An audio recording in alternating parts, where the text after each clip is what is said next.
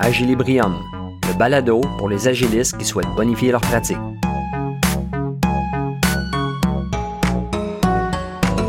Dans cet épisode d'Agilibrium, nous voyons 20 erreurs qu'il est possible de faire lorsque nous entretenons notre carnet de produits.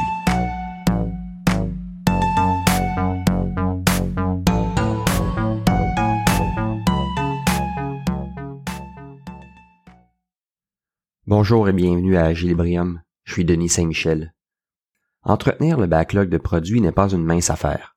Entre les émergences qui surviennent au fil du temps, les intentions initiales et les ententes contractuelles, le product owner doit maîtriser juste assez le carnet de produits pour toujours maximiser la valeur des incréments de ce produit. Ce faisant, il est courant de se laisser prendre au piège de certains anti-patterns qui ont la particularité de s'installer de façon insidieuse dans notre pratique. Si nous sommes Scrum Master au sein de notre équipe agile, nous voudrons garder en tête les indicateurs de ces anti-patterns et aider notre product owner et notre équipe à être plus vigilants. Allez, on y va pour cet épisode. Il est entendu que le mot anti-pattern nous provient du monde du génie logiciel.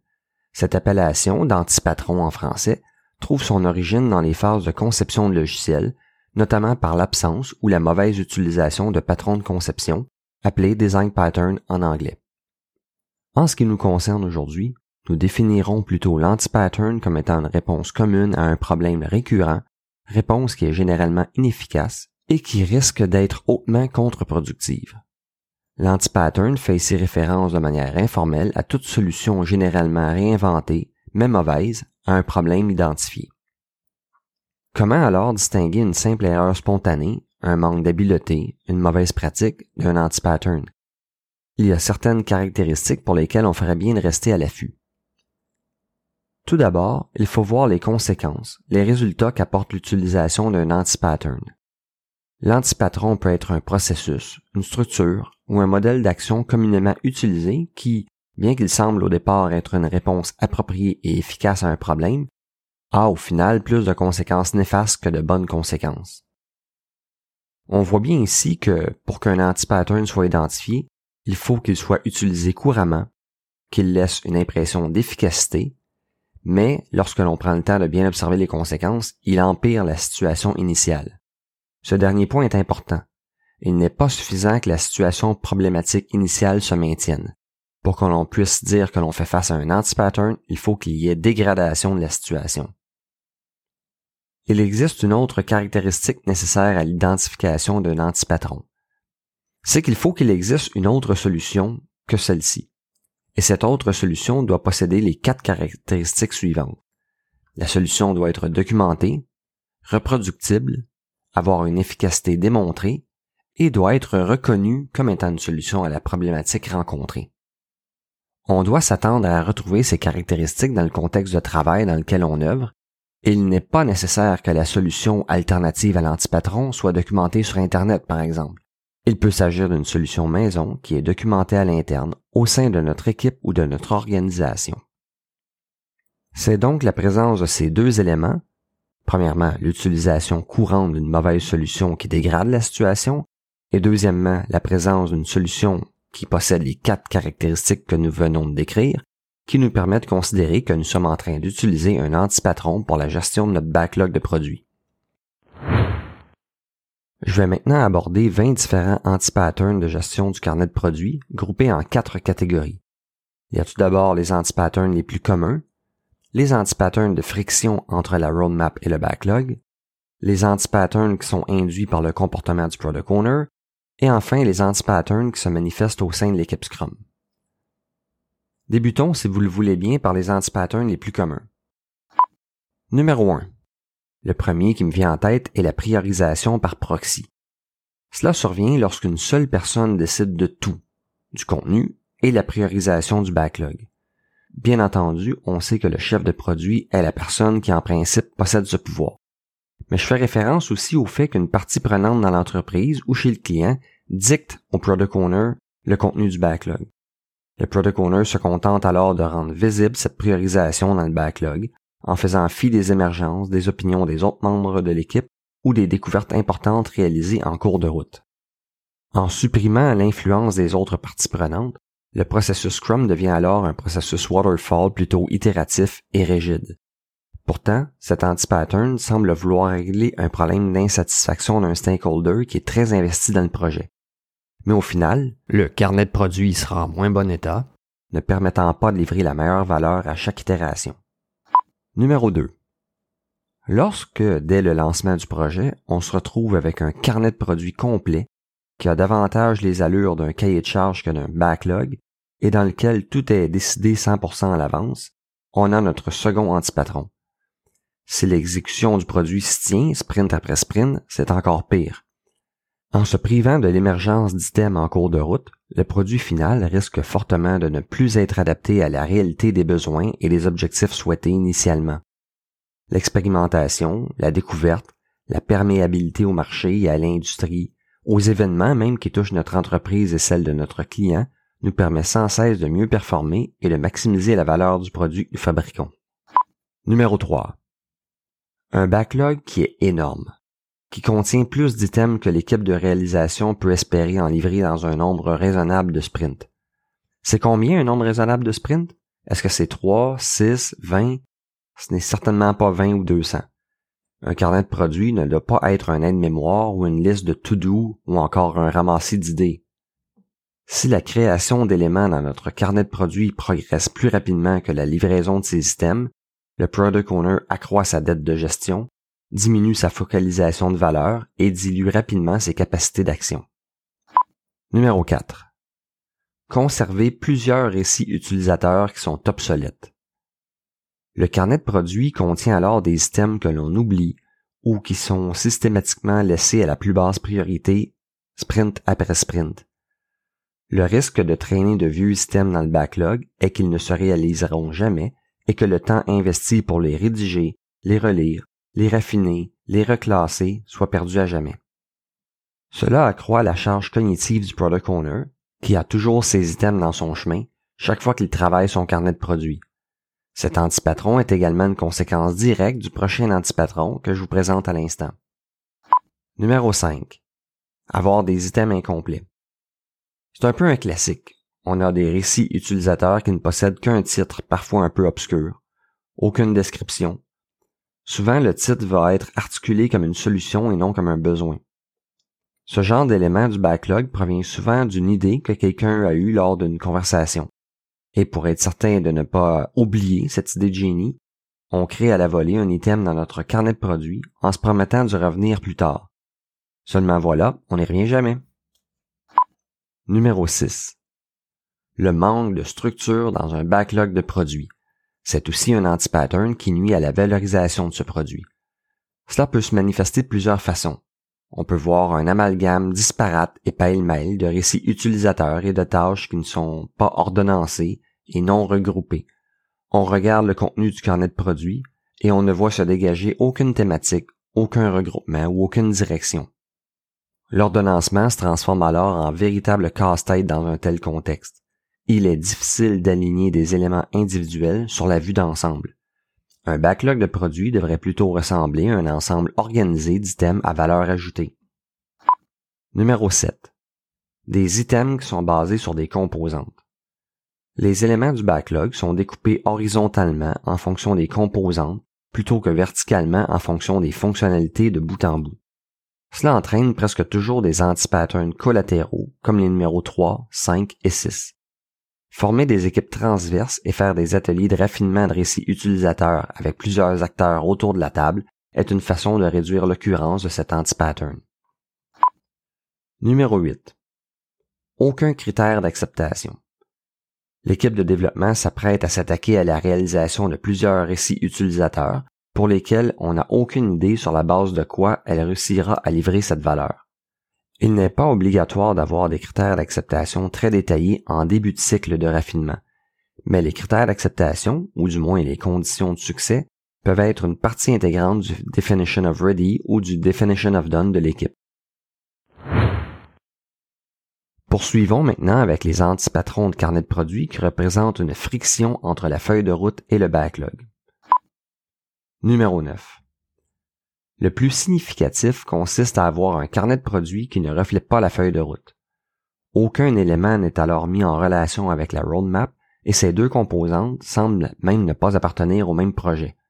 Au-delà des détails requis pour les deux ou trois prochains sprints, le carnet de produits doit aussi se concentrer sur des thèmes et les jalons de la feuille de route. Et si ce n'est pas le cas, il y a un travail de réajustement à faire. Numéro 10. La roadmap est gardée secrète. Dans ce scénario, la feuille de route, tout comme le carnet de produits, est gardée jalousement par le product owner. Rarement discute-t-on de l'un en ayant l'autre sous les yeux également. Cela peut trahir un manque de cohésion, voire une incompréhension profonde du produit par le product owner. Si on ne sait pas trop où nous allons, n'importe quelle route nous y mènera. Rendre visibles et clairs les liens qui existent entre la roadmap et le carnet de produits est crucial pour toute l'équipe Scrum et permet d'alimenter le backlog en conséquence de ce roadmap et vice-versa. Numéro 11. Un backlog et un roadmap fragile.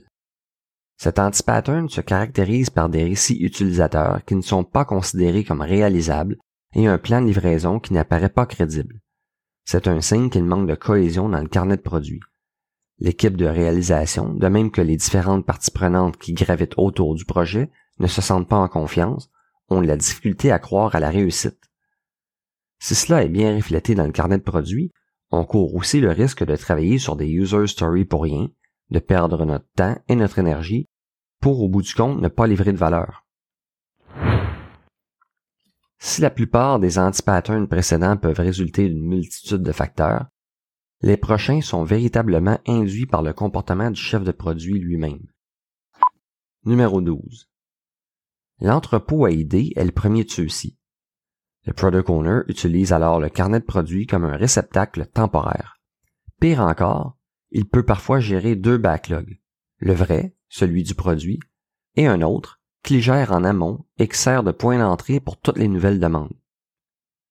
Cette pratique obstrue le carnet de produits, diminue sa clarté, entraîne une charge cognitive importante et rend difficile, voire impossible, un alignement sur la vue d'ensemble au niveau de la gestion du portefeuille de fonctionnalités et de la planification de la roadmap.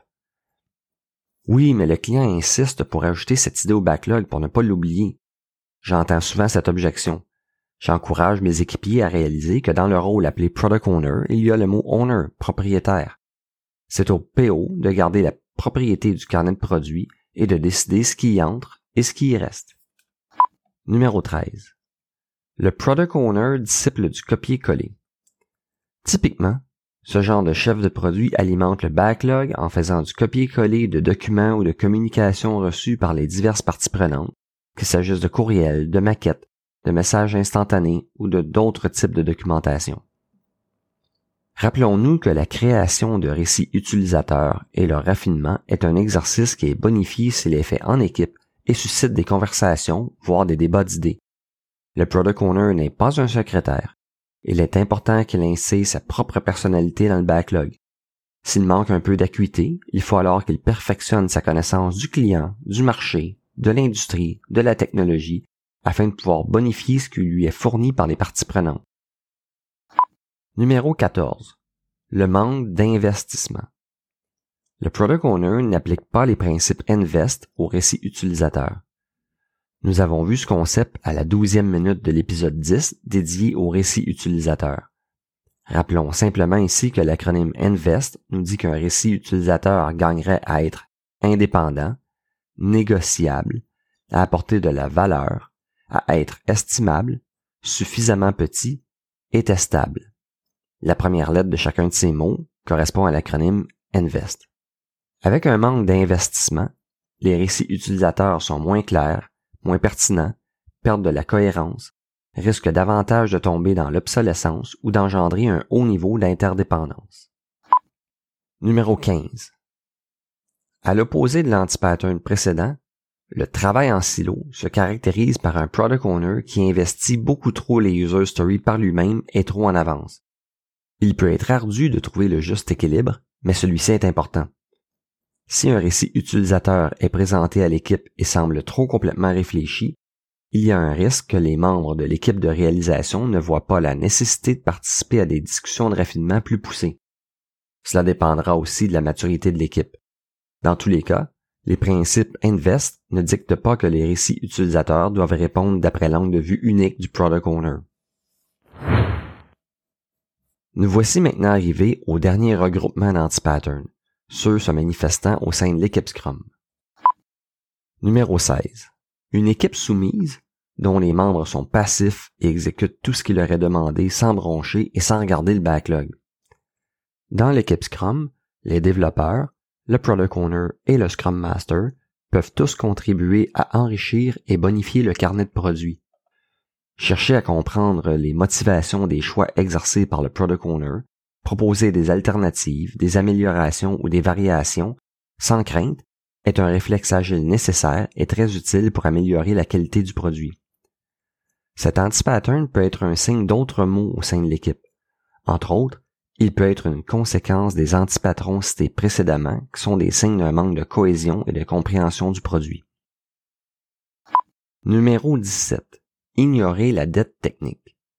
Les membres de l'équipe ne coordonnent pas l'utilisation de ressources pour réduire cette dette technique. Le backlog ne contient aucune tâche d'amélioration technique. Dédier du temps à la réduction ou à la prévention de la dette technique de l'équipe est une action primordiale pour livrer un produit de qualité. Cette action devrait être faite constamment, tout au long du cycle de vie du produit, et être faite de façon réfléchie et volontaire. Les réflexions et la coordination entourant cela devraient influencer le carnet de produits et y générer de l'émergence. Numéro 18. Ne pas avoir de temps dédié au raffinement. Cet anti-pattern se manifeste par les membres de l'équipe qui ne s'engagent pas assez fréquemment dans des séances d'affinement, grooming, ce qui entraîne un contenu de backlog de mauvaise qualité. Bien entendu, il est possible de raffiner en continu, en cours de sprint, au moment jugé opportun. C'est une recommandation d'ailleurs du guide Scrum. Mais on peut contribuer à rendre bien visible ce temps d'analyse, de discussion et d'affinage en se permettant de prendre du temps de qualité pour bien le faire. Numéro 19. Toujours dans le domaine du raffinement des items du carnet de produits, y dédier trop de temps en amont est un autre antipatron pour lequel l'équipe est responsable. En s'investissant dans trop de séances, cela peut entraîner un contenu de backlog beaucoup trop détaillé, particulièrement pour les systèmes qui sont loin de leur réalisation. Trop de raffinement en avance est aussi nocif côté budgétaire, puisque le temps investi ne peut pas être récupéré si l'item du backlog devient obsolète. L'équipe peut s'exercer à trouver un point d'équilibre sur sa fréquence et sa manière de faire du raffinement. Numéro 20. Ne pas s'entendre sur une definition of done ou une definition of ready. Ces deux artefacts apportent de la valeur à l'équipe Scrum et servent également de balises autour desquelles elle peut ajuster ses processus opérationnels et décisionnels. Ne pas avoir de clarté ou d'entente sur ces définitions peut causer de la confusion et réduire la qualité de nos façons de faire. La definition of ready, ou définition de prêt en français, est un ensemble d'accords qui nous indique quand quelque chose est prêt à être commencé. Plus correctement, si quelque chose est suffisamment prêt à être amorcé en réalisation. Par exemple, quand une user story est prête à être intégrée dans un sprint. Voilà, c'était donc 20 anti-patterns de gestion du carnet de produits que je souhaitais vous partager aujourd'hui.